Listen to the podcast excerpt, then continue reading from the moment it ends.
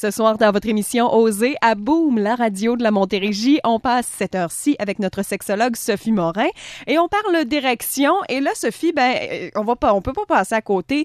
On va parler de certaines choses, de certains facteurs qui peuvent faire en sorte que l'érection soit peut-être moins dure, moins complète ou même qu'on ait impossibilité d'en avoir une. Oui, c'est ça. Bon, il y a plusieurs causes qui peuvent faire en sorte que l'homme soit pas capable d'avoir une érection ou qui ait de la difficulté à maintenir son érection. C'est sûr qu'il y a plusieurs causes médicales, il y a certains médicaments qui peuvent entraver en fait là, le, fonctionnement régulier là, de l'érection, tout ça.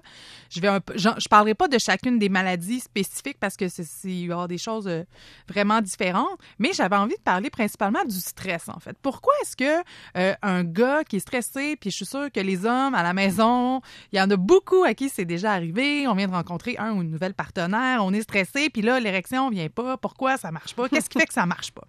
Alors, premièrement, il faut comprendre que dans le corps, il y a deux sortes de muscles. Il y a les muscles qu'on appelle striés, puis il y a les muscles qu'on appelle lisses. Les muscles striés, c'est ceux qu'on entraîne quand on va au gym. Il y a maintenant aussi les muscles lisses. Les muscles lisses, c'est ceux sur lesquels on peut pas décider d'avoir un contrôle. Par exemple, notre cœur bat. C'est pas nous autres qui décident. Le cœur, il bat tout seul. C'est un muscle, mm. c'est le muscle lisse.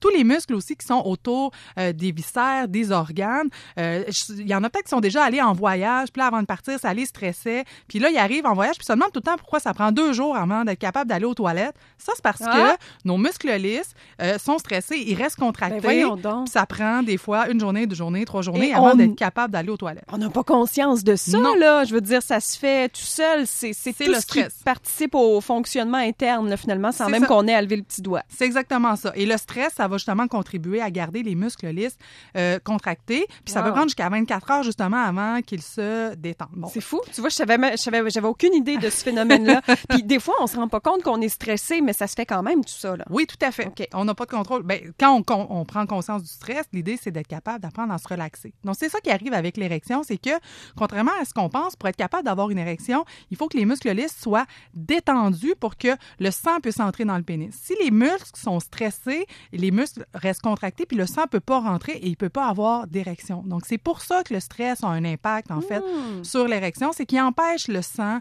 de se rendre jusqu'au pénis et d'avoir soit une érection complètement ou, une érection qui est pas assez rigide, tout ça. Et quand on parle de problèmes d'érection, Sophie, j'ai toujours l'âge aussi qui me vient en tête comme étant un facteur qui peut être euh, relié à ça.